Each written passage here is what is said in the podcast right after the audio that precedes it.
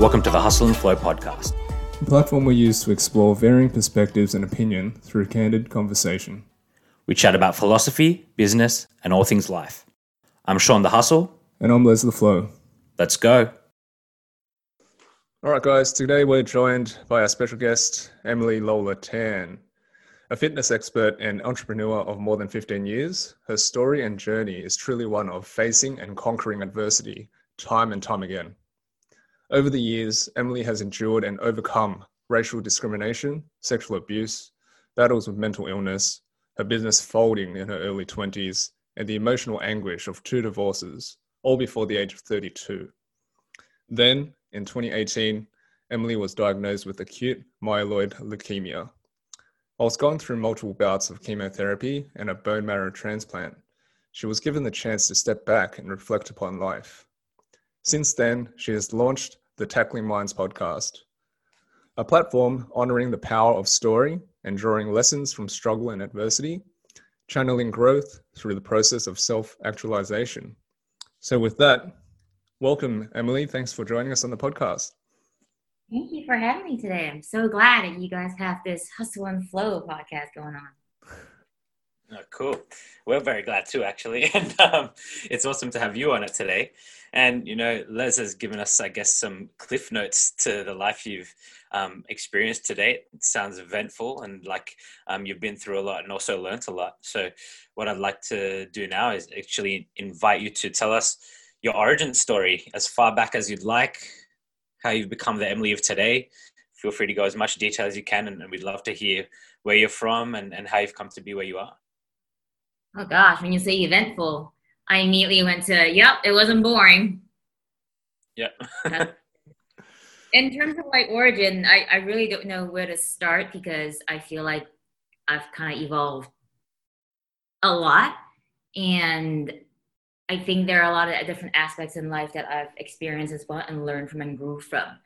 You know what I mean? Um, but I guess I could start with the moment where I felt things really change, and that's moving from Malaysia to the US. Because prior to moving in Malaysia, it's always been like, oh, it's a sheltered life. You're comfortable. You got, you know, your your money's fine and everything. But the minute we moved to the states, our status had changed. We went from like a middle class to all of a sudden low class immigrant. People don't care what specifically heritage you belong to. They just see you as Asian as Asian, Japanese, Chinese, Korean, whatever. I don't care. It's all the same, ching chong, whatever. That was my first time experiencing why are they being so mean about what I look like? Like, and I don't mean like, you know, hair color, whatever. It's just more of a why are they being so mean about where I'm from? Or, and I also have built up the, miscon- the misconception that all Americans are stupid purely because when you're in middle school and kids ask you, oh my God, do you have computers where you are? Do you guys drive where you are? Do you live in trees? Is that true? And like looking back, I know it wasn't malicious. You know, were kids. We don't know any better unless we're being taught in school or being taught, you know, with our parents and stuff. But at the time, I felt a little, I don't know. I, I don't know exactly how I felt. I just felt some type of way. Like, where am I exactly? I thought America was like supposed to be a better country where people are smarter. You know, we kind of see them, we, we kind of put them on a pedestal just purely because of the movies and stuff that we've seen. So that was the first time where I started to form different types of opinions and perspectives, not based on idealization and fantasy. So that was a cool experience, that's for sure. And then having worked when I was a re- at a real at a really young age, it taught me that privilege is truly what it means. Because privilege, unless you have experienced having it and not having it, we really don't know what that means. It could be money, it could be status, it could be anything like that. But to have that type of contrast, it taught me how to be more appreciative of what my parents had done. You know, they they pretty much dumped everything here and we all went to another country where we don't have much I mean, when we first moved there, me, my dad, uh, me, my mom, and my brothers were all we're, we were sharing two mattresses, sleeping on the floor in one room. That was pretty much how we started. And then when we finally got on place, we didn't have money for furniture, so we would go to like you know, garage sales and stuff. I don't think people do garage sales anymore, but we'll go to garage sales and pick up like, oh, a used bean bag for 10 bucks. Or I'll have my books for, you know, 50 cents a book. Oh, those are the good days, 50 cents a book.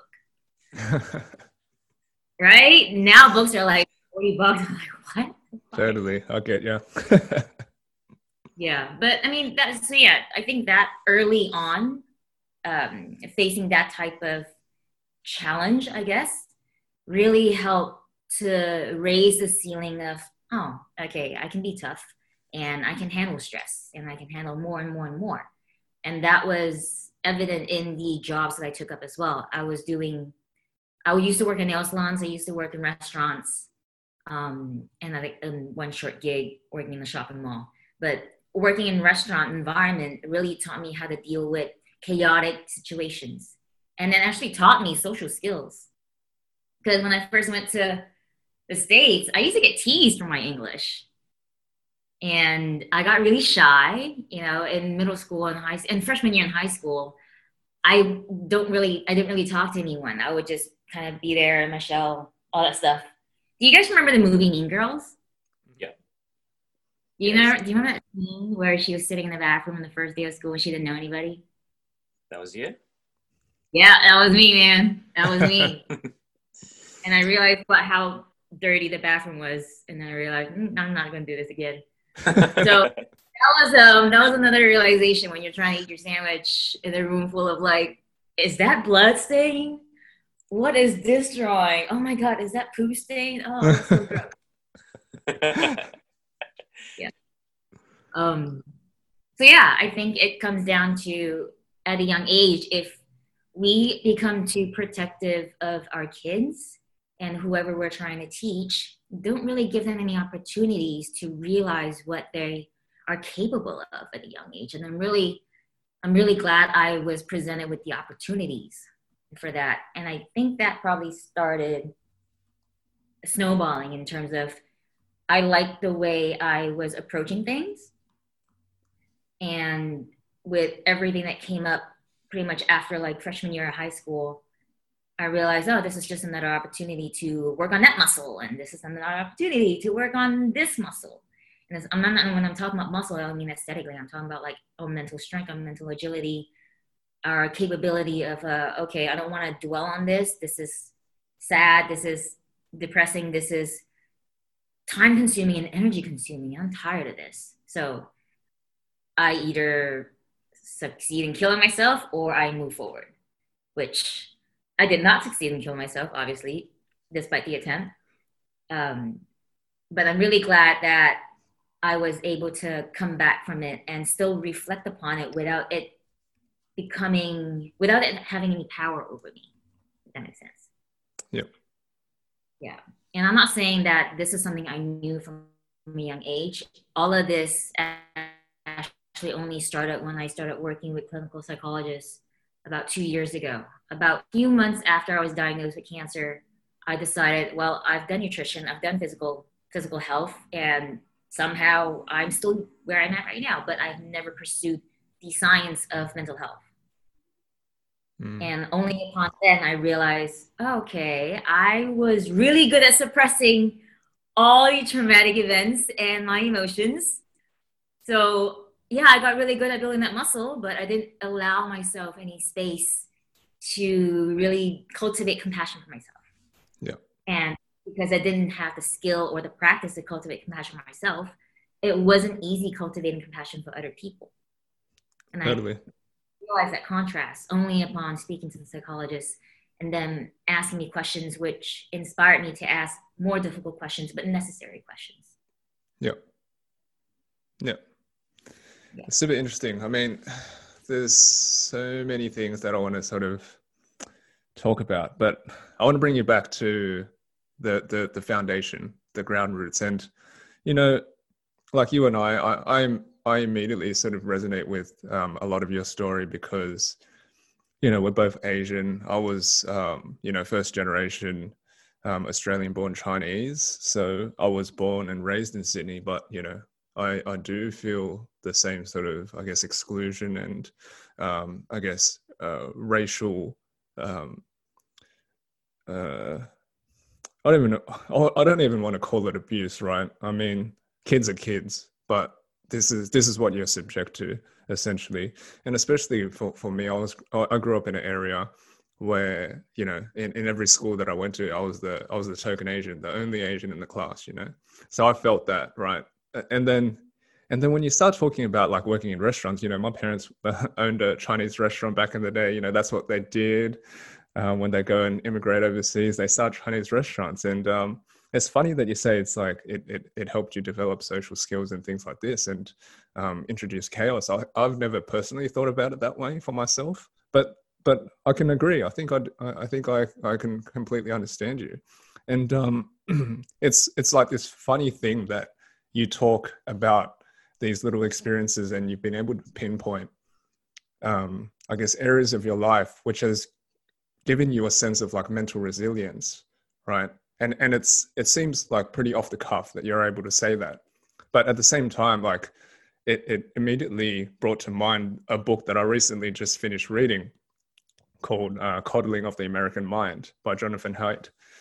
Um, and it talks exactly about that in terms of how um, this generation have been, you know, essentially wrapped in, you know, um, wrapped in bubble wrap and protected to the point of their detriment. You know, they're unable to, you know, effectively operate in the real world once they emerge from college and things like this because of this overprotective nature that we, you know, tend to put kids through nowadays.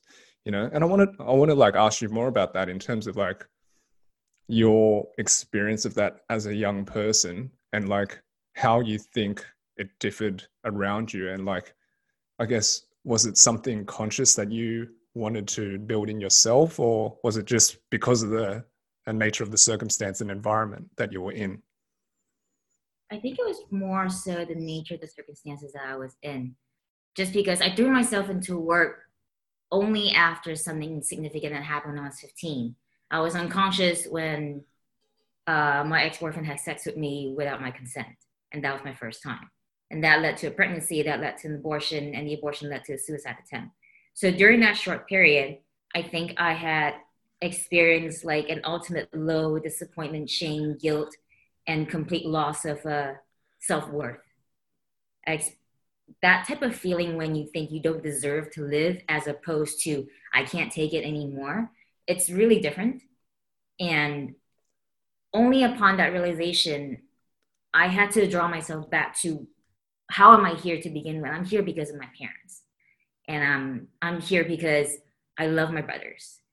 And the realization upon that is by doing this, even though I don't think I deserve to live at the time, I'm essentially hurting the people that I love dearly.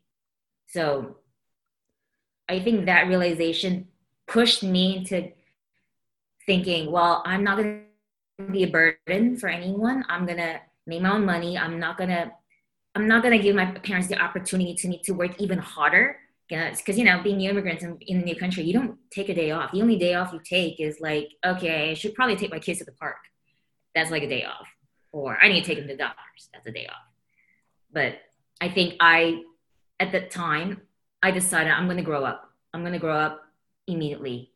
So my high school life was pretty much try not to fail, work as many jobs as I can. That was my two focus.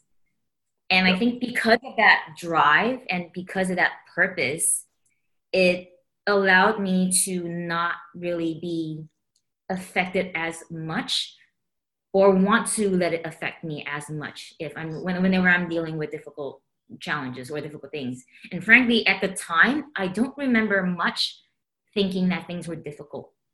The only time I thought maybe I should take a break was when I actually passed out from not getting enough sleep. And I, I was, I think I was doing something for four days in a row and I passed out in my room.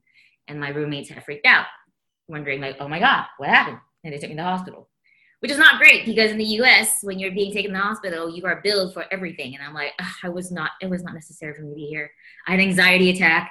It will pass. I don't know why I passed out, but I don't need to be here so I think all of that as well, again, forcing me to, okay, I should really like take a scale it back, take care of my health. This way no one freaks out. And we can all be cool, no more incurred costs. But again, all of these coming down to finding different motivation factors. And I think over time that was lost. Obviously, when I came back here and I was a young adult and I was doing a lot of, I was just working a lot. Like the workaholic nature had started and has started to be part of who I am for a long, long time. Um, and it only really took something like cancer to dial it back and to remind myself remember your purpose, remember your drive. And that is, until today, I realize it's really about relationships in your life. And I say relationships, who are the people who you hold so dearly to your heart? In one way, you love them so much that you are fearful of it. That's really powerful. And I think that's an amazing force that you can hang on to whenever you're dealing with anything that seems overwhelming and consuming. Yeah. In that sense. Mm. So the hustle mindset, I would say, at the time was that. Got you. Got you. It sounds to me like, you know, um, you're very mindful of the people around you. You know, you said you attempted to take your own life and then you thought about the people around you and you didn't want to be a burden on them in any way or hurt them in any way right? And um, it's one thing that um, i see coming up from from what you're explaining to us through different times of your life is that you've found a reason to do things in other people. Right yeah. Um, would that be fair to say? That is absolutely fair to say yeah and and I, I just want to draw that up because i think it's interesting you know especially in today's age we're all told you know like take care of yourself, do things for yourself, take care of yourself first. And I totally agree with that because I definitely ascribe to the, you know, school of thought that if you take care of yourself well, then you can take care of others well too, right? But I think there's this interesting, um, this interesting dynamic, right? Especially people that you know have an ethnic background, they're very close to their families. You form this bond, this appreciation for what your parents have done for you, uh, for what your family at large does for your siblings, everyone, right? And um, it's interesting because I think we all find ourselves doing things for others when we wouldn't do those things for ourselves. Right? Like you've been in this situation where have been very, um, you know, people would argue very easy for you to just give up and just be like, why am I here? As you said, right? Like you didn't feel worthy of living. It's like, well, fuck it. I'll just leave it all. Right. But then you found a reason to live in other people and doing things and that's interesting. So like did you become aware of that that that was your main drive? Like really was that front of mind for you or did you kind of just think i, I just want to make sure they're okay and and still weren't really thinking about yourself? I think it might be a mixture of both because for the longest time i think every time we make a birthday wish you know birthday wishes are amazing my wish had been consistent that oh, maybe I shouldn't say it because then I'll jinx it, right? But it's somewhere along the lines of okay, okay, my better be good, my family better be well. Yeah. And it includes my family's well-being. Mm-hmm. So okay, I kind of said it without actually saying it. So yeah, yeah. okay. Dodged it. The birthday wish granter is yeah. like it's okay. You know. But it's okay. I got very. I can probably get some redemption there for bone marrow transplants, we get a new birthday. So yeah, two birthdays. um, what was I gonna say? Oh yeah, okay. So I think along the way of hustling, hustling, hustling, I actually don't consciously keep that in mind. On the like throughout the process of I gotta keep doing this job, I gotta go in day in, day out, you go in, you are busy working and all you're really focusing on so like what is in front of you and what's at that present moment so I don't think I actually allowed myself to be mindful along the way a lot of times. I think that is not healthy, obviously, because when I look back, I do think, okay, there are a lot of behaviors that were toxic. Because what's the point of you wanting to live for your for your family or for the for the people around you, people you love, but you are not being 100% of yourself. So I realized, okay, well, if I'm going to be living, but I'm 20% of my health and people need to take care of me instead, is that really aligned with what I had set out to do? Mm. That doesn't. So, in order for me to live for other people, they need to see that I am well and I'm happy thus they will hopefully see that and want to be well and happy as well for themselves and for other people this is the contagion of positive action adaptive action Yep. Totally. And like it's it's a funny thing. It's almost it is that like chicken and the egg thing, right? Um, but like, you know, at, at the same time you can say you can't, you know, pour from an empty cup. But at, and and on the other hand, like, you know, if um if you've got no no no other cups to pour into, then then what's the point? And I think that it's not necessarily about, you know, um, specifically other people for everyone. And I think it, it sort of reminds me of um, of of Viktor Frankl. You know, um, Man's Search Meaning. It's one of the most, um, I guess, popular self-help books these these days. Uh, a lot of people uh, use it, and you know, um, a man who can, I guess, uh, live through multiple um, concentration camps and um, still find a way to, I guess, come out of those sorts of experiences for for many years, um, there there has to be some sort of external motivator or driver, and this is what we're pointing to, right? Whatever that is for you as an individual, it's about identifying and finding this driver that that you yourself resonate with on a deeper level than just thinking about it you know some, some sort of intellectual desire or wanting it's about like this this yearning of the heart, yearning of the soul to say that this is what I want to do things for. This is what I want to live for, right? Um, that that pulls you towards. It's like gravity to to some extent. Um, but it's a very interesting like discussion, like one way or another. Like, uh, you can't really serve anyone when you're not hundred percent yourself, and um, it sort of gets this bad rap at times because people might think that it's deemed selfish in a way.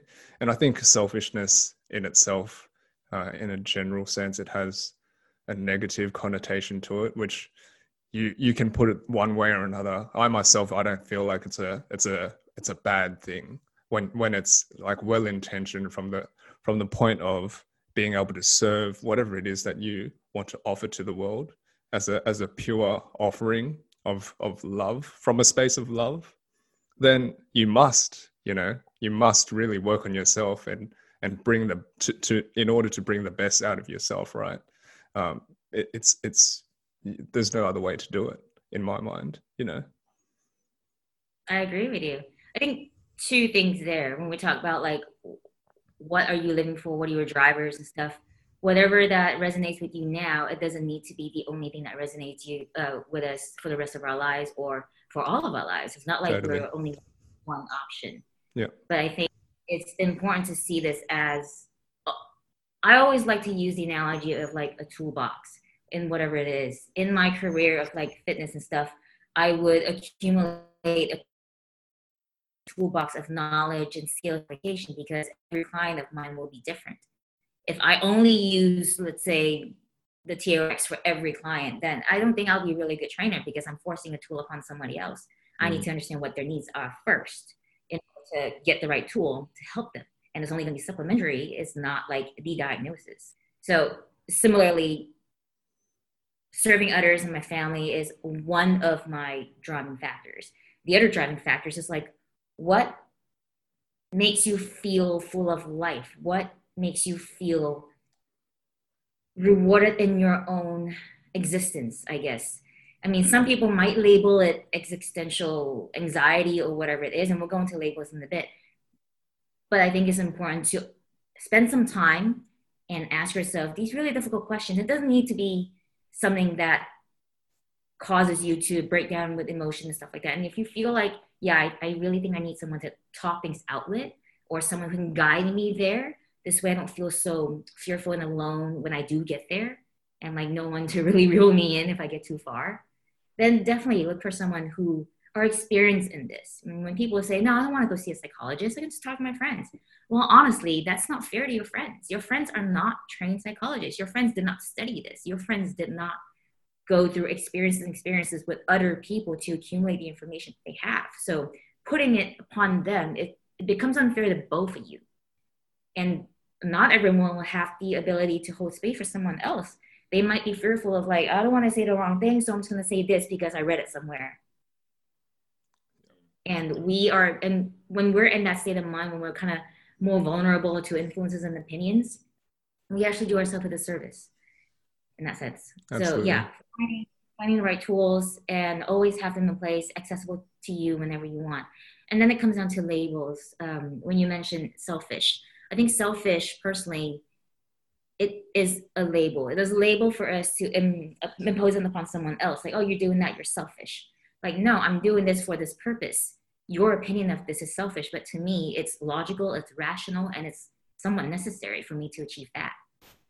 And as long as it sits right with me that, okay, if in order to achieve that, I need to do this. In order for me to go and help these kids, for example, in this hospital, I might be required to go do some sort of training, da da da da, and some sort of tests. And some people might say, oh, you're spending all this money to invest in your own education and your own health. Like, yeah, that is what's happening, but I'm doing it for this purpose. So you might think it's selfish for me to do this thing, but I'm doing it for that thing. So I don't see it selfish. Similarly to everything else, when it comes to labels, I realized along the way that I had succumbed myself to labels for a while I think in my young adulthood, like in my early 20s, uh, late teenage years, it was all about labels. And, and unfortunately, kind of allowed it, and I'm sure I'm not alone here. We allowed those labels to rule our lives and to run our lives and then run our courses. So when you mentioned earlier in terms of like battling mental illnesses, I can be honest with you, I never thought that I was depressed. I never allowed myself to think, I think I'm depressed. No, depression was not in my vocabulary, not at all. And only upon reflecting back onto situations, and I realized I probably was a high functioning depressed person. But then again, that's just something for me to apply reference to, but it's not something to identify with. So, labels and identification, I think we have to be really careful with that. If you want to use something for reference, just so you can form a neutral language with the person you're talking to, then sure, it's for the means of communication. But to identify with it, then you're allowing your thoughts to dictate your thoughts. And I think that all three of us know here that thoughts feed emotions. Totally. Yeah, for sure. And and we talk about that a lot, right? It's like we're not our thoughts like we have our thoughts and, and we experience them but we are not them and i think what you're saying is, is so true like once we succumb to identifying um, you know with labels that are placed on us with thoughts that we have that keep on recurring um, we can find ourselves in a pretty dangerous spot and I, and I really like the way you've put it in terms of um, you know a, a, mechanism for for mutual understand, understanding and communication.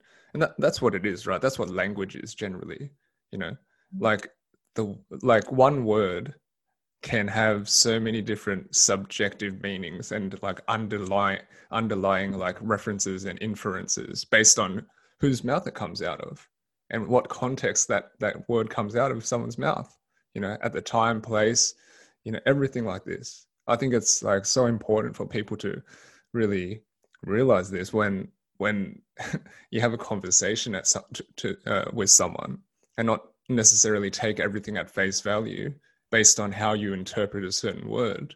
And you know a lot of a lot of the times this is where conflict comes right? When people misinterpret a word that comes out of someone else's mouth because they understand it a certain way or they you know they are connected to it in a certain way. And um yeah exactly right. I mean these it's it's like this difference between um the labels and and the use of the the word itself and the reason why the particular word has been selected in this particular sequence, in this particular sentence, right? In this particular time and place from this particular person's mouth. Um, it's it's so funny. I mean, like we we talk every day, you know, we converse with people every day. But when you take a step back and really think about what we're actually doing, we're simply just conveying or trying to communicate with each other. We're not actually like saying one thing is this and that like I always say, have this thing where like a tree isn't any less a tree if we stop calling them trees, right? the, the word tree doesn't make it a tree. It's still a tree. So yeah, it's just a funny thing, right? Yeah. and it doesn't need to be one word for anything. I I, I posted something on my um, on my Instagram, the Instagram account that is sex positive and sex education that driven. And I think this post was talking about something I can't remember now. I think it was probably oral sex, but there are all these different terms for it or something like that. And someone commented, why can't why do they have to complicate things? Why do why do they need like 10 names for this thing? And it actually made me think. I'm like, okay, I understand why he's wondering this, but I wonder if he also realizes that the whole world doesn't speak English. when other languages are translated, it's not the literal meaning of what this is. It's it's a world. So what you said, like I, I agree with what you say about like you know the the analogy of the tree, and I it actually got me thinking how we're how we're texting today. What do you think that? How do you think that will influence the way we communicate in the future? Because even today, people are like WID.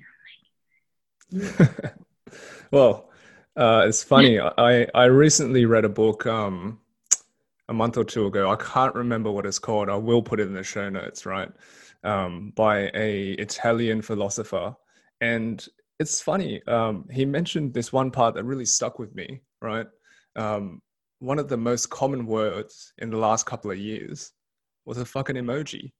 Right, that that is one of the most common words that uh, in in in like modern language you know usually it's actually a word but, it's a fucking emoji the crying eyes emoji you know and i posted wow. i posted this on my instagram and like to me this this sort of answers your question in terms of the way our language is like evolving and moving towards like the way that i see it is right in just reference to that particular post and i posted it a few months ago but basically like can you imagine that you know in however many years time that a few hundred like you know pictorial emojis. Is going to represent our human emotions or attempt to do that you know?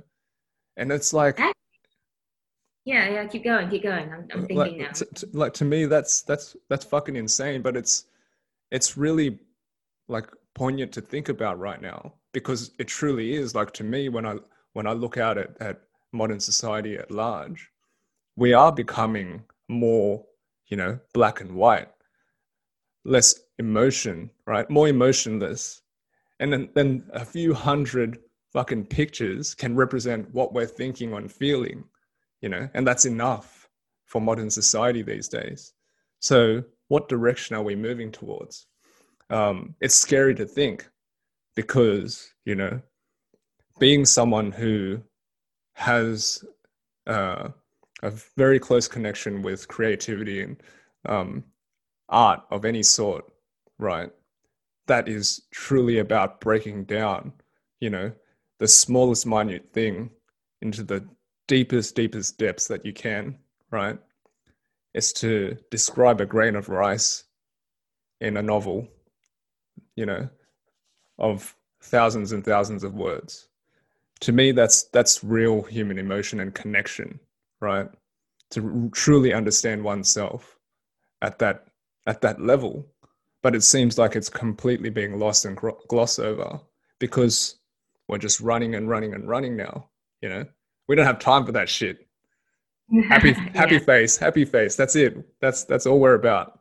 Fuck yeah. So yeah that's what you think that way and i don't know about going somewhere else that we have never been, but I think we have been because if we look at how stories were being told back in the day, it was through drawings on rocks. Totally. And those are those weren't words. It's only we had evolved them into words. I mean, look at the Chinese, look at the Chinese um, traditional characters yeah. today before. It literally looks like a, a more eloquent drawing of what it was before. Mm.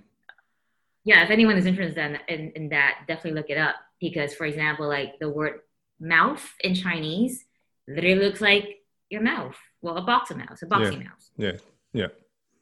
Yeah. But when you said we're becoming more emotionless with emojis, it also sounds kind of weird because I think people express more emotions through emojis than their actual facial expressions and the nonverbal expressions. Yeah. And I wonder this is because along the way, we really don't know how to express them in words because words subject us to being judged, to being called names, being labeled, uh, could be being labeled effeminate, pussy, whatever it is. Oh, you're talking about feelings. Oh my God, you're a girl. You know, Mm. you can say it's toxic masculinity, but it's also contributed by toxic femininity. And we can talk about that later. But yeah, so I think this is not something to really glance over or not something to lose hope on because Awesome. that's also how we encourage kids to express themselves. We give them two pictures and ask them to pick one. Which of these do you feel right now? And they would pick one. It's not a word, it really is a picture.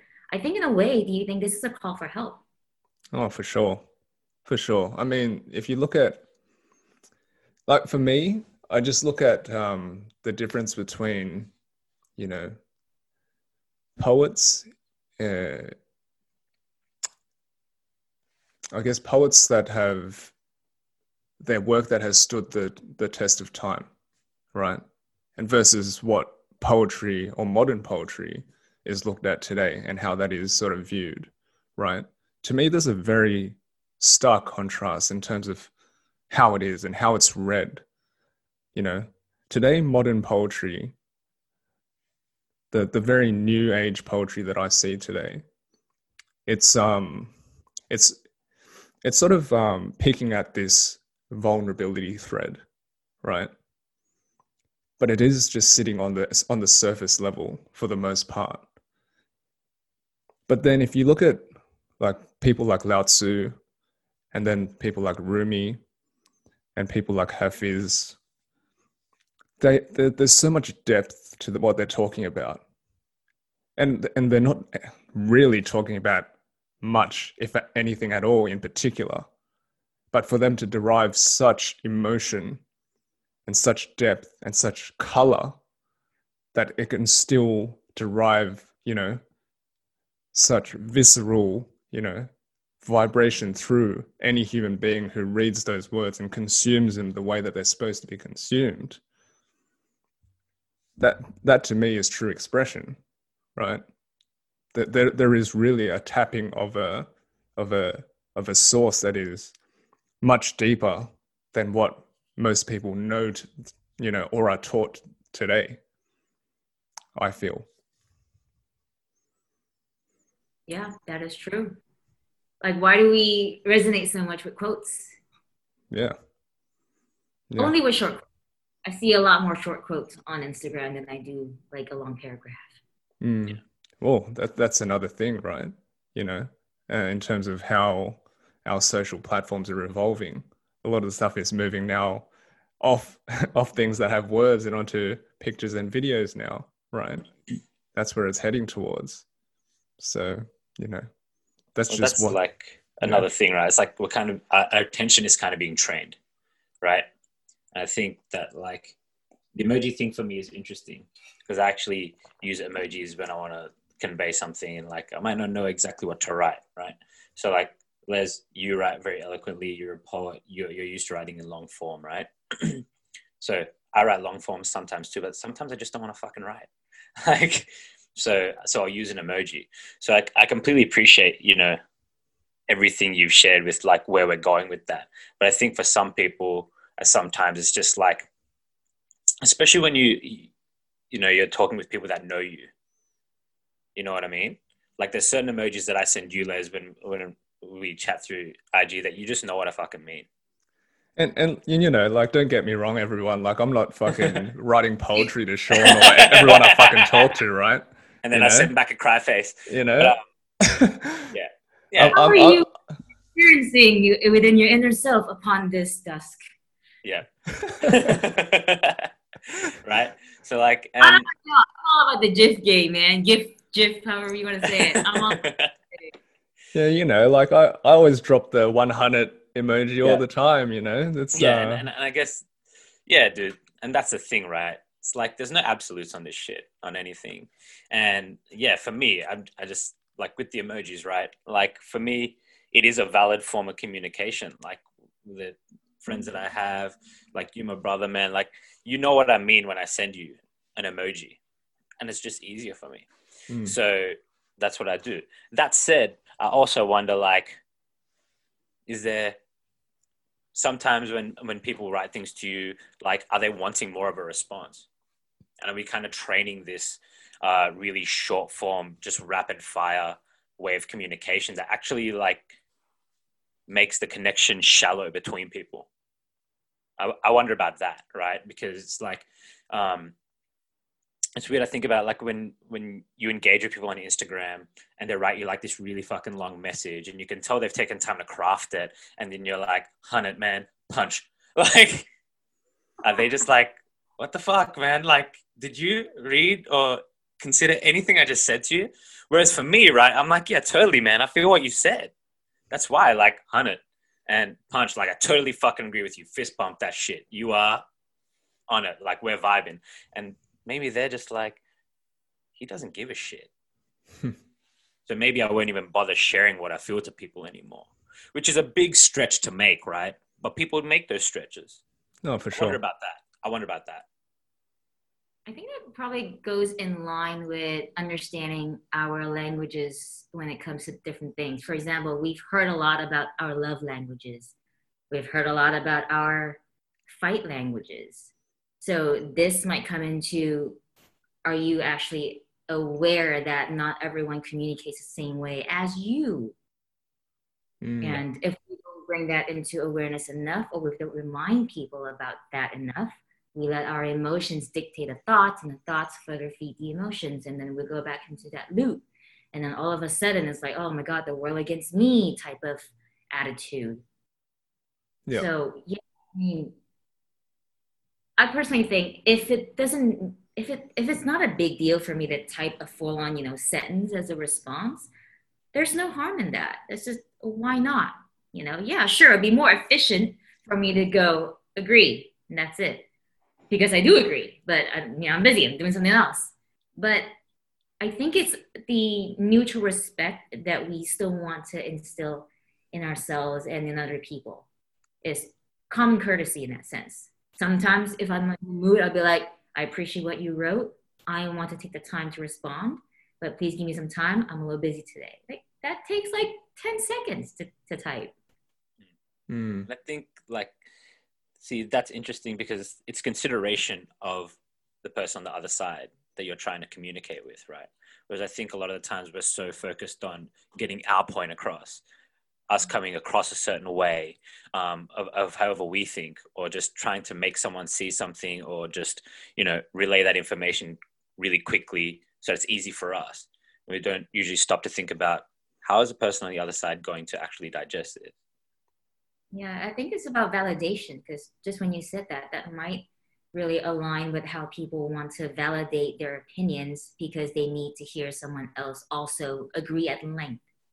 Mm. Sure, good that you know someone says agree or 100 uh okay my side but i would say more about it and and i think in our current climate i would say particularly this year socially and everything and politically we are just always looking for people to be on our sides because we don't want to feel alone i think it comes down i wonder if it boils down to that like humans don't want to feel alone and having to adhere to physical distancing procedures and social distancing, whatnot, it makes us physically alone. Mm. This is kind of like grasping at last straws. Yeah. Very like so many interesting threads we can go down with that. And I think that like at the end of the day also it's it's important to to note and something interesting that you sort of raised is that um this this whatever the label of language is, right? Like a lot of the time as well, we have to remember that language and communication in itself doesn't necessarily need to be um, solely in in spoken verbal form, right? There there is non-verbal communication in so many different forms that we must also take into consideration. And like you know, we we talk about this a lot in terms of like the the communication we are uh, we have with oneself. You know, the communication that goes on within ourselves, and like some people call it self-talk and all these sorts of things, but it's also the thing that I'm uh, referring to more and we, what we talk about more is like this this notion of intuition and and how that is in itself a, a, a way to communicate with yourself and your heart, your soul, whatever you want to call it. But I guess the point that I'm raising is that there's so many different ways that we're not necessarily taught how to use or how to um, how to leverage these types of communication or even realize that there is any communication outside of you know th- this format of of conversation yeah I agree with you that we were not taught these. And I think as long as soon as long as we realize just because I wasn't taught these, it doesn't mean that I can't teach myself these. Totally. Today. And if anyone wants to fall back on excuses like, oh, I'm this way because of this happened, I'm that way because that happened. Yeah, okay. Not to not to dismiss anything that you went through, and I'm sure it was tough and it still is having some sort of power over you or influence over you. But there is action available to you if you choose to take it. It's not going to be easy. It might be tough and uncomfortable, but it's going to be worth it mm. if you're hmm. willing to do. So when you mentioned about nonverbal communication, I fully agree with you because I think the more I understand what grappling is, the grappling is essentially a very not gentle, more aggressive, nonverbal communication. And I like to talk about this with some jujitsu friends, but most of them are like, I just, I just, I just play jujitsu. I don't think about that much. But some people are willing to go there with me. So hear me out. I think, I think in society, in, in like our expectations to be a decent human in society, we have been told over and over to, you can't get angry. Don't be angry. Why are you so mad? As if you need to dismiss this emotion that you're feeling. We're being taught that over time. And what happens when we grow up is we naturally just try to suppress angry emotions, frustrate, frustrated, uh, frustration, but not realizing these are normal human emotions. And the more you suppress them, the more power they would actually have over time of festering. And I think, I think like mar- martial arts general, yes, but particularly grappling when there's a lot of body contact and there's a lot of strategizing on like and you get it's a flow trigger, right? A lot of grappling sports are actually flow trigger sports because you don't have time to think about anything else. Your prefrontal cortex is not going to go. I wonder if I can put my hand up there and put my left hand over there and put my right leg over there. No, it's all going to be instinctive. And I think that would actually build our intuition better as well. If, if as long as we're able to put ourselves in a situation to constantly raise that ceiling of, of feeling hardship mm. and but also not dismissing the act once it's done. It's kind of like you approach it with a certain mindset and you exit it also with a short reflection of how did today go? What was, how was I performing for my training partner and what did I sense from my training partner? So to give a more realistic example, if I'm rolling with someone today and I felt like, wow, this person is a little bit more aggressive today and I don't feel like being I don't feel like matching that that energy. So what I I'm gonna adjust my energy, the person's energy down to match mine and see if it works. If it doesn't work, I'll be like, yo, I'm I'm cool. I don't want to grapple anymore. Go find somebody else. But it's see, these don't need these don't really need words though. I don't need to stop. I don't need to stop the um, the roll midway and go like, yo, you okay, buddy? What you doing? Unless unless they're actually posing harm to themselves and to me, then yeah, I, I won't really need to say things like that. Um, and sometimes people don't respond very well verbally. Some people respond better if we're writing. They respond better if they receive a letter and they take the time to write a letter back. And I don't mean type things out. I mean like paper and pen really take the time to get lost in the craft of calligraphy or get lost in the art of writing. I love writing, by the way. Mm. I think it's lost practice. Maybe I'm just generalizing. It's not a lost practice. It's just not as common to hear and see.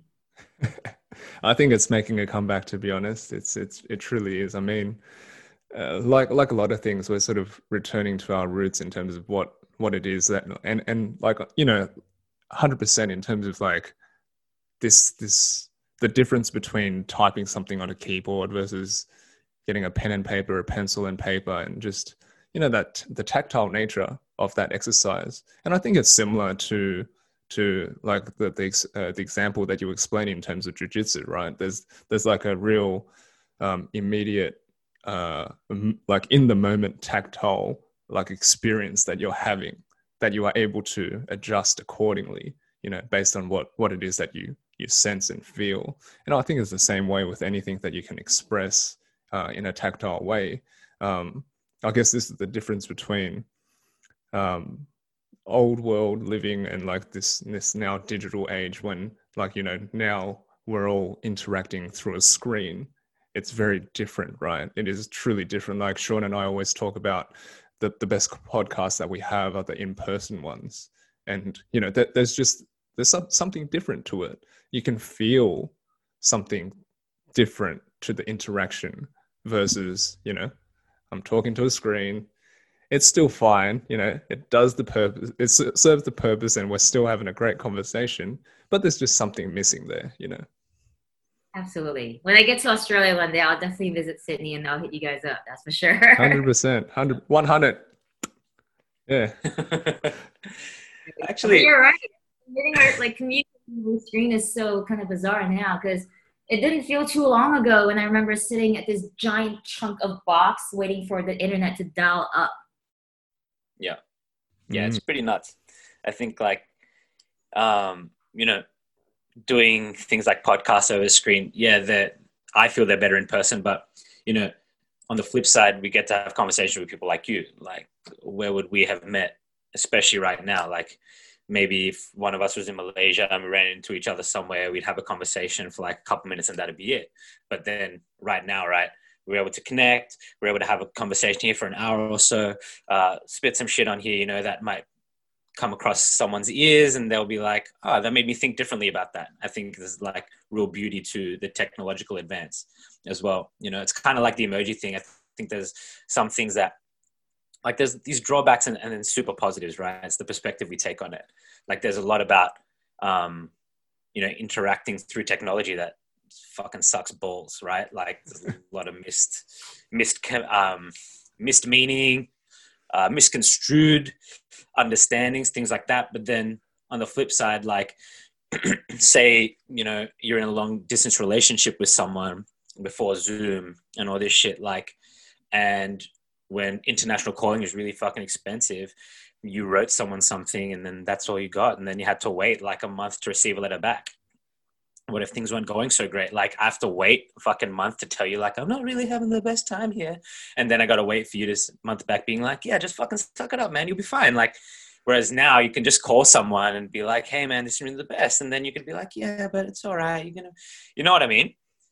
Like, just as you said, I, I thought of the movie The Notebook when the mom actually hid all of the letters that he was writing to her yeah, and, and if like, you have a crazy fucking mom that hides all your letters and shit, right? That's even that's not an option, right? Because you're gonna see your face, and so like I think that's really cool in terms of like the technological advancement. But um, yeah, man, I think like time and place for everything, and and and on that note, time and place for everything. I want to bring you back, yeah, which is like about anger and frustration, right? It's almost like a. Sorry, go on. Oh, internet. Okay, my internet cut my internet cut off there, so I didn't realize I was actually interrupting you when you were talking, and it was quiet over here. Sorry, what were you saying? That's all right. I was saying, um, you mentioned earlier about like anger and frustration, right? And how like we're, we're taught to like kind of put it away in a box. It's interesting because that's happened to me like twice in the last week. Like I've gotten really heated about something, and people close to me have been like, they're like, "Man, relax! Like you're so highly strung," and I'm like, "You know what? Fuck that! Like I'm not like this all the time." right? Like there's a time and place for it. And like sometimes it's useful. You need that um, to bring things to the surface, to reflect on, to be like, why is what has made me feel this way, made me feel this way, right? And what, what am I going to do about it? So I kind of want to ask you about that because you brought it up earlier, you know, um, anger and frustration being taught to suppress that. Is that something that's happened to you? And, and what's your, your experience been? I think my anger has been suppressed since I was 15 because even when that happened, I stayed with the guy. It was my ex boyfriend at the time. I stayed with him and I didn't fight back. I didn't voice my opinion, voice how mad I was. even when we are at the abortion clinic, he said, "Can I go off and smoke it with my boys?" I just said, "Okay," but I was hurt. I was angry. I was frustrated, and along the way, there were a lot of things that happened in the states where I didn't express my anger because when you're an immigrant, you always feel like I can't kind of be how I I can't be myself entirely because if something happens, if I get arrested, then it's not gonna be good. You know, and even in Dubai, for example, when I lived in Dubai, same shit. You can't really like lose your shit because if you say the wrong thing to the wrong person, you're gonna be in prison. And I do not want to be in prison there. Yeah. Well, I think a lot of this has became more so as a survival mechanism to protect your survivorhood in certain thing in certain um, circumstances. But if we're talking about like, oh, you know what, I had a really shit day today because this colleague was being so rude to me. Okay, honor this frustration, honor this anger because no one's gonna get hurt from this, please. But don't dwell on it because once you let it out, once you release it, it's gone. I think it takes a lot more energy to hold in frustration and anger. And because it takes in so much energy, we end up feeling tired. We end up feeling lethargic. Yeah. And the more it festers, the more it transforms into something else. Like, I think hate is a strong word. And for someone to say, I hate someone, I would actually take it as something has happened along the way for a long time for you to get to that stage. You can say I hate something on the surface level. Yeah, okay. I hate the way my floor tiles are kind of fucked up right now. Yes. Not like I'm gonna go do something like worse to it so I think it's important for us to honor these natural human emotions, be mindful, and I hate to use the word mindful, but I don't know any other word to describe it right now. To be aware, to be aware of how detrimental they can be to our well-being if not taken care of. It's like if you get a cut, well, you need to treat that before it gets infected, and when they get infected, it's your likelihood of healing from it is going to be decreased. Mm. I want to run around with like a potential infection and lead to parasitical uh, evolution. I don't know, whatever. Probably not. So deal with it now. This way, you don't have to spend all the time and effort and possibly money to deal with it later. And yeah. it might even cost you health, which is which is priceless. Yeah, totally. It's and like, I think no, sorry, go on this. No, no, I was going to ask you about, you know, um, just along this thread generally about, you know, su- suppression and expression, right? Like, I can, I can resonate with, you know, all of that just because, you know, uh, I was a victim of this myself, and you know, obviously self-imposed in that, um, and it draws back down to these, these, you know, these threads that you mentioned earlier about asking yourself the the hard questions or, or, or imposing anything upon yourself that is a, an inquiry that is difficult or, or is going to be make you uncomfortable or, or any kind. This this to me is like um, expression, however however you want to do that, right? And and for for me, I I didn't start doing that. I suppressed uh, everything up until I was diagnosed with cancer, right? And that was the thing, the catalyst that taught me that I needed to uh, express myself and, and explore different avenues of expression.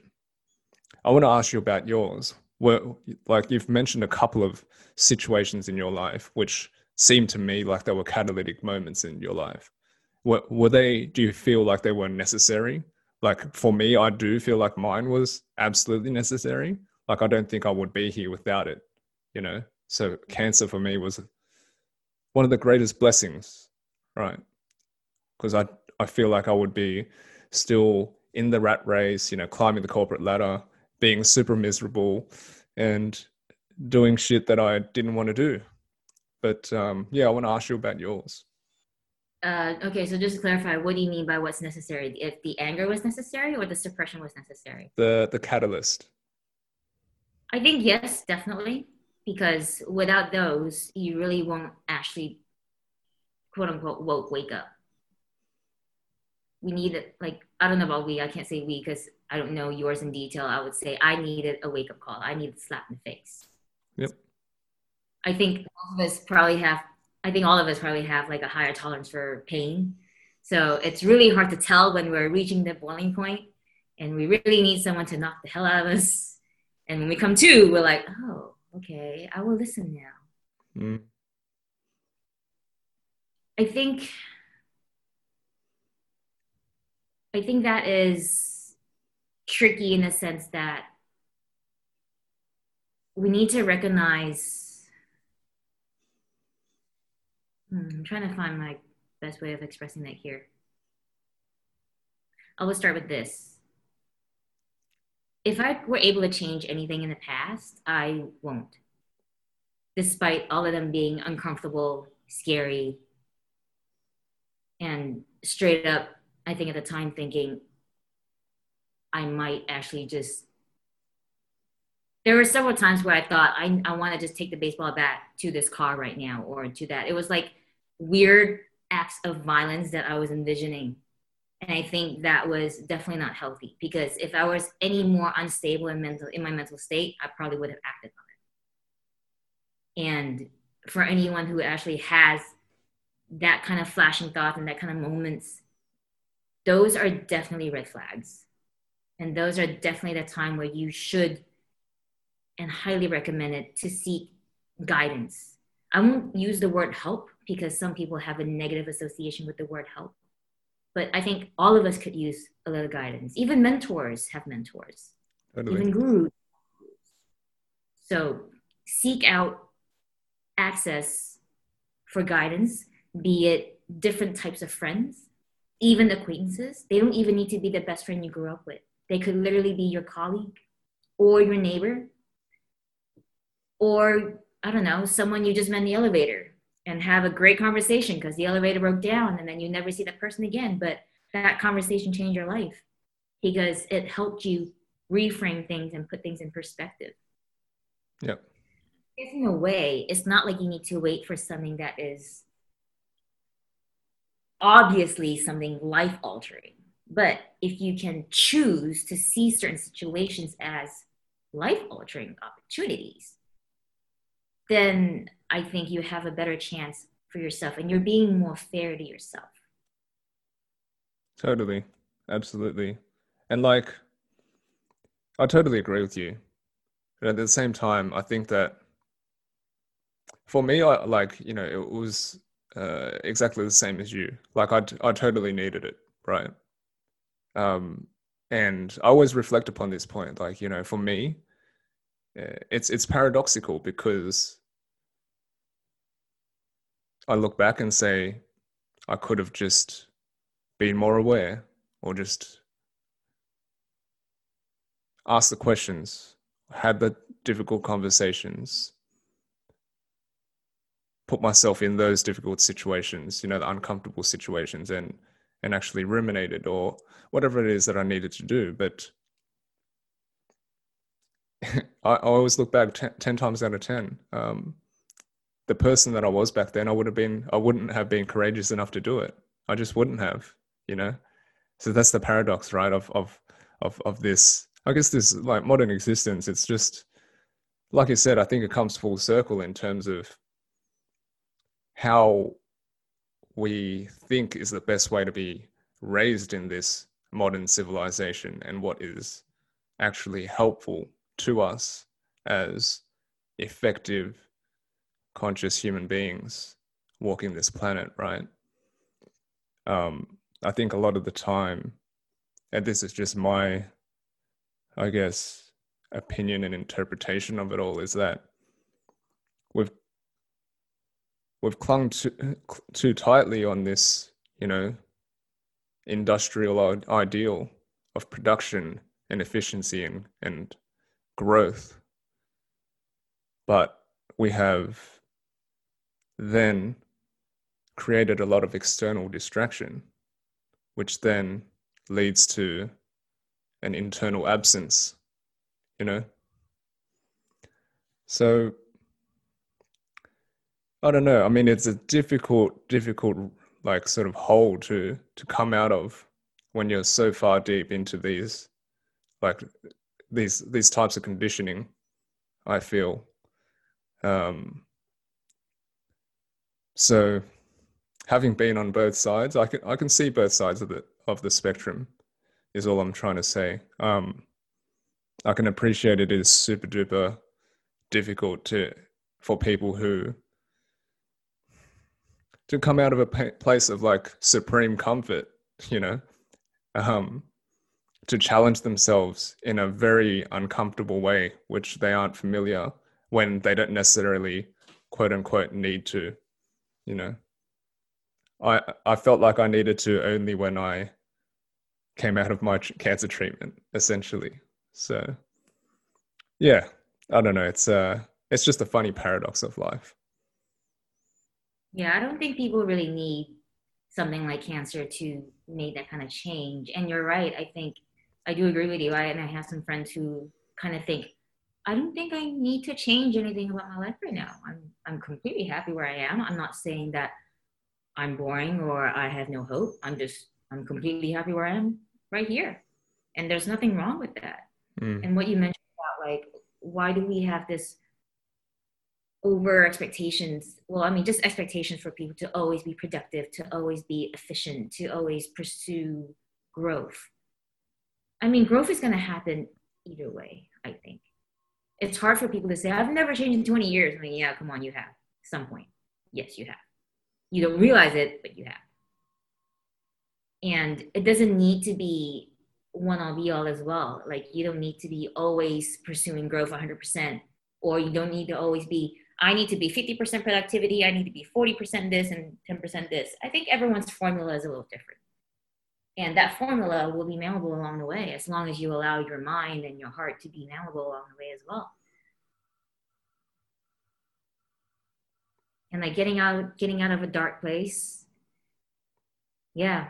When you said that, I actually visualize a well, like being in the bottom of a well mm. and the top seems so far but there are ways to go up. If you look at how a well is built with bricks and stuff, like old wells, you know, not the new wells where it's like all machines and you have nothing to grip on. but old, like oh, I can put my fingers over here, I can put my feet over here, you know, some way somehow. And of course, you're not going to aim for like the highest brick closest to the top. You're going to aim for the brick that's closest to you to get to the next one so I think it comes down to, yeah, I want to do this, I want to do that, I want to do this, and it all seems so far away, and I have to do all of this stuff in order to get there. Yes, you do, but it can be overwhelming if you look at it from a big picture. This is a time sometimes where you gotta change, you gotta like switch up your lens, right? You want to look at the forest, but you also need to look at the tree. So focus on what is presentable, tangible for you at that moment get in that flow, get lost in that particular thing. And then, ah, oh, it gets 1% easier. A journey of a thousand miles starts at one step, right? Is that a quote somewhere? Yeah, it's uh, Lao Tzu. Someone's a Lao Tzu fan. I need to get my Lao Tzu reading, man. Yeah, yeah. Um, Maybe you can find a 50 cent garage sale book. because uh, pretty sure Lao Tzu is very fucking expensive on Amazon. Now it's all Kindles. Do you guys do book recommendations? Um, I'm I'm a bit funny about that, because because just like anything, um, I think everyone has has like something that they're drawn toward.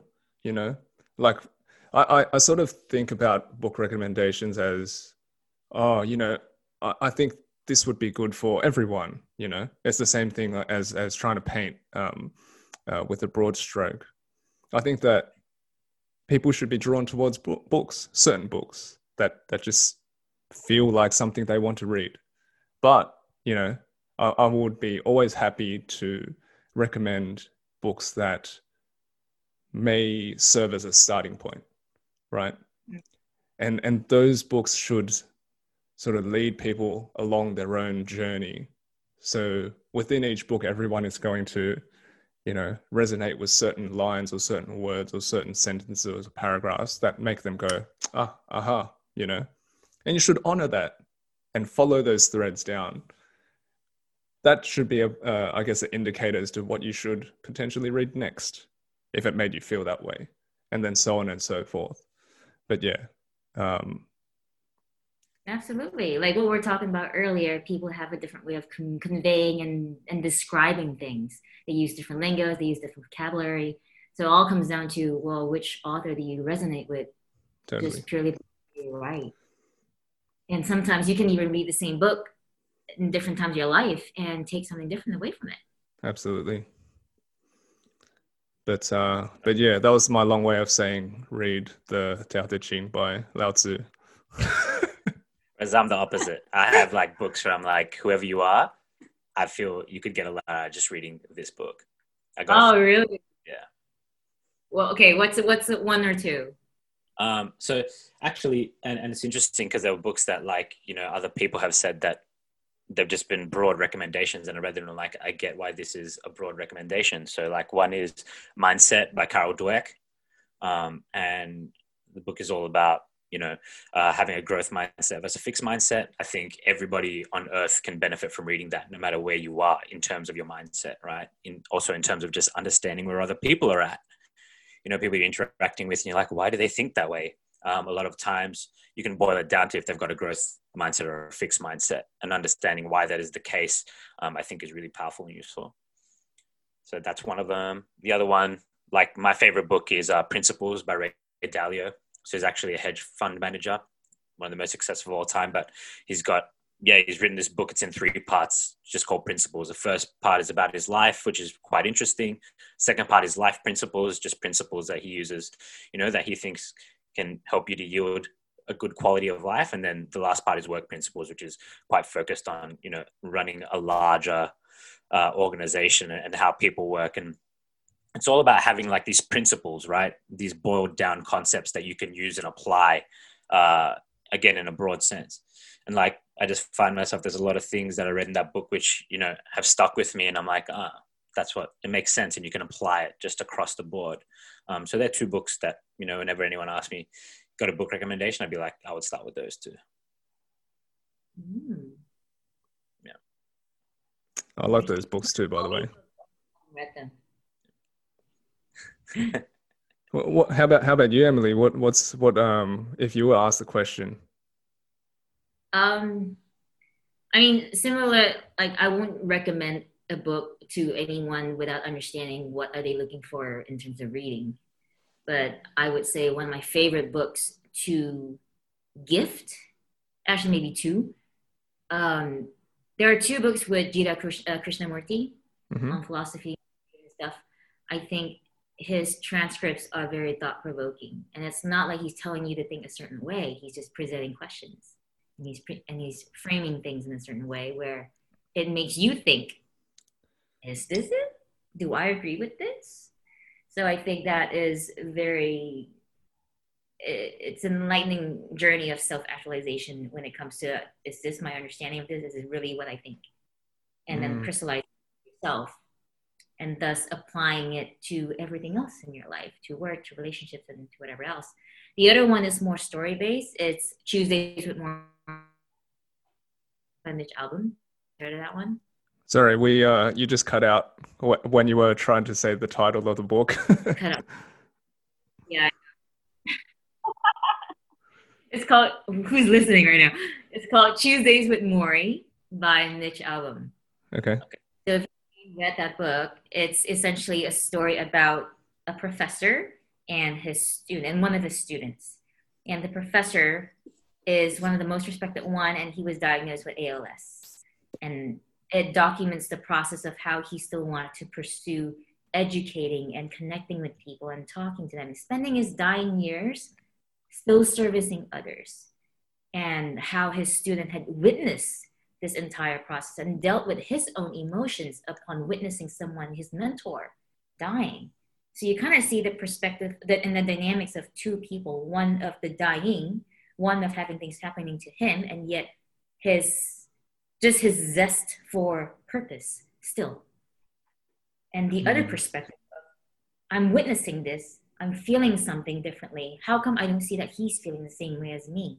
So to me, I think that presents a um, an example of like in the an aquarium view of observing how people can take things differently when the circumstances are these facts. So a, hopefully it provokes readers to think about I never thought of death as something so beautiful. Mm. And I'm not promoting that here. Don't get me wrong. I'm just talking about someone who's legit been diagnosed with something and how someone can take grief so differently and how someone can use time so eloquently. So these are what I took from reading it. But the first time when I read the book, it wasn't all of that. These are just the third time when I read the book, I took these values. The first time I read the book was about understanding emotions. And one of the things that he said about emotions is emotions are like waves. It comes and it goes. You feel it, you let it crash, and then it calms down. But mm. if you don't, if you try to block it, guess what happens? The wall will break. So I learned a lot about recognizing emotions from that first time I read that book, like 10 years ago. Oh, that's a that's a good one. I think I'm gonna pick that one up as well. That sounds good. That sounds like it uh it's it's it said something to me. So I'll read that one for sure. It's a short read. It's, it's not like one of those thick ones. It's a it's a nice short read. Yeah, cool. Cool, cool. It feels like a um a nice place for us to wrap up the conversation. I feel like the um the I guess the energy of the conversation is like, you know, rested a little bit. So I think it's a nice place for us to end. But um man, I I am conscious that, you know, there were so many things that I wanted to talk to you more about that we didn't touch on. So we might have to get you back on. But um but yeah, I just want to say thank you for coming on. Um, first and foremost, it was an absolute pleasure. And yeah, I want to give you the opportunity to just, you know, say a few words and, um, you know, share about what you're doing at the moment and how people might be able to find you. Oh, thank you for that. And I just want to say I appreciate you guys asking questions that are thought provoking and hopefully give a broadened perspectives on on everything. And it's not like we agree on everything and oh, I'm just going to be listening to three people who agree on everything. So thank you for always presenting this kind of opportunities and inviting me to be on your podcast. No worries. I'm active on Instagram mostly, which is uh, T H E Emily Tan. I'm somewhat active on Facebook, but whatever I post on Instagram, you're gonna find on Facebook and vice versa anyway. So yeah, Instagram is definitely. And my podcast is Tackling Minds on Instagram as well. So that's what I'm currently working on in terms of developing and building the podcast to expand on topics that are somehow taboo today, but hopefully not taboo tomorrow. Very cool. Very cool. We'll add all that into the show notes so people can find you. Thank you. And Shauno, where can people find you, bro? Yeah, I'm most active on Instagram as well. So that's the easiest place to find me, Shaun underscore Coop. So it's S H A U N underscore C O O P. And how about you, Les? Yeah, uh, on my website, findingspace.co, you can always get in touch me, with me there and, um, you know, stay abreast of anything that I'm doing if you want to sign up to my newsletter.